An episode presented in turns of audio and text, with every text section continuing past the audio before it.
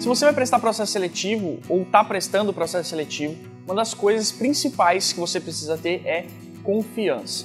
E confiança muitas vezes é extremamente difícil de conseguir. Você fala, nossa, mas como que eu vou ficar? Estou ficando muito nervoso, isso e aquilo. Primeira coisa para você ter confiança é você entender exatamente quem você é.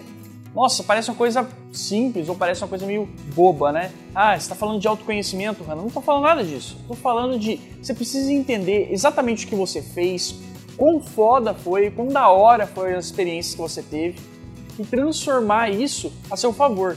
Se você fez iniciação científica, por exemplo, você, em vez de você pensar assim, ah, mas aquele cara fez empresa júnior, ah, mas essa pessoa fez isso e eu fiz aquilo. Meu, você tem que pensar o seguinte, o quão foda foi a sua iniciação científica, o quão da hora você tem que contar essa experiência sensacional que você teve.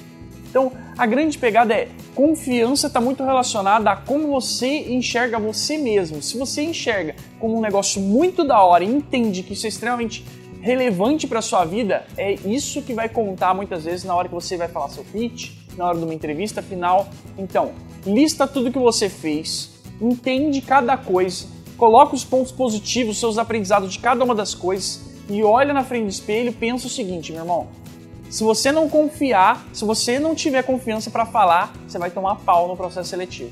Então, coloca isso na sua cabeça. Insegurança só vai te trazer malefícios na hora da entrevista ou na dinâmica, é, em todas as etapas do processo seletivo.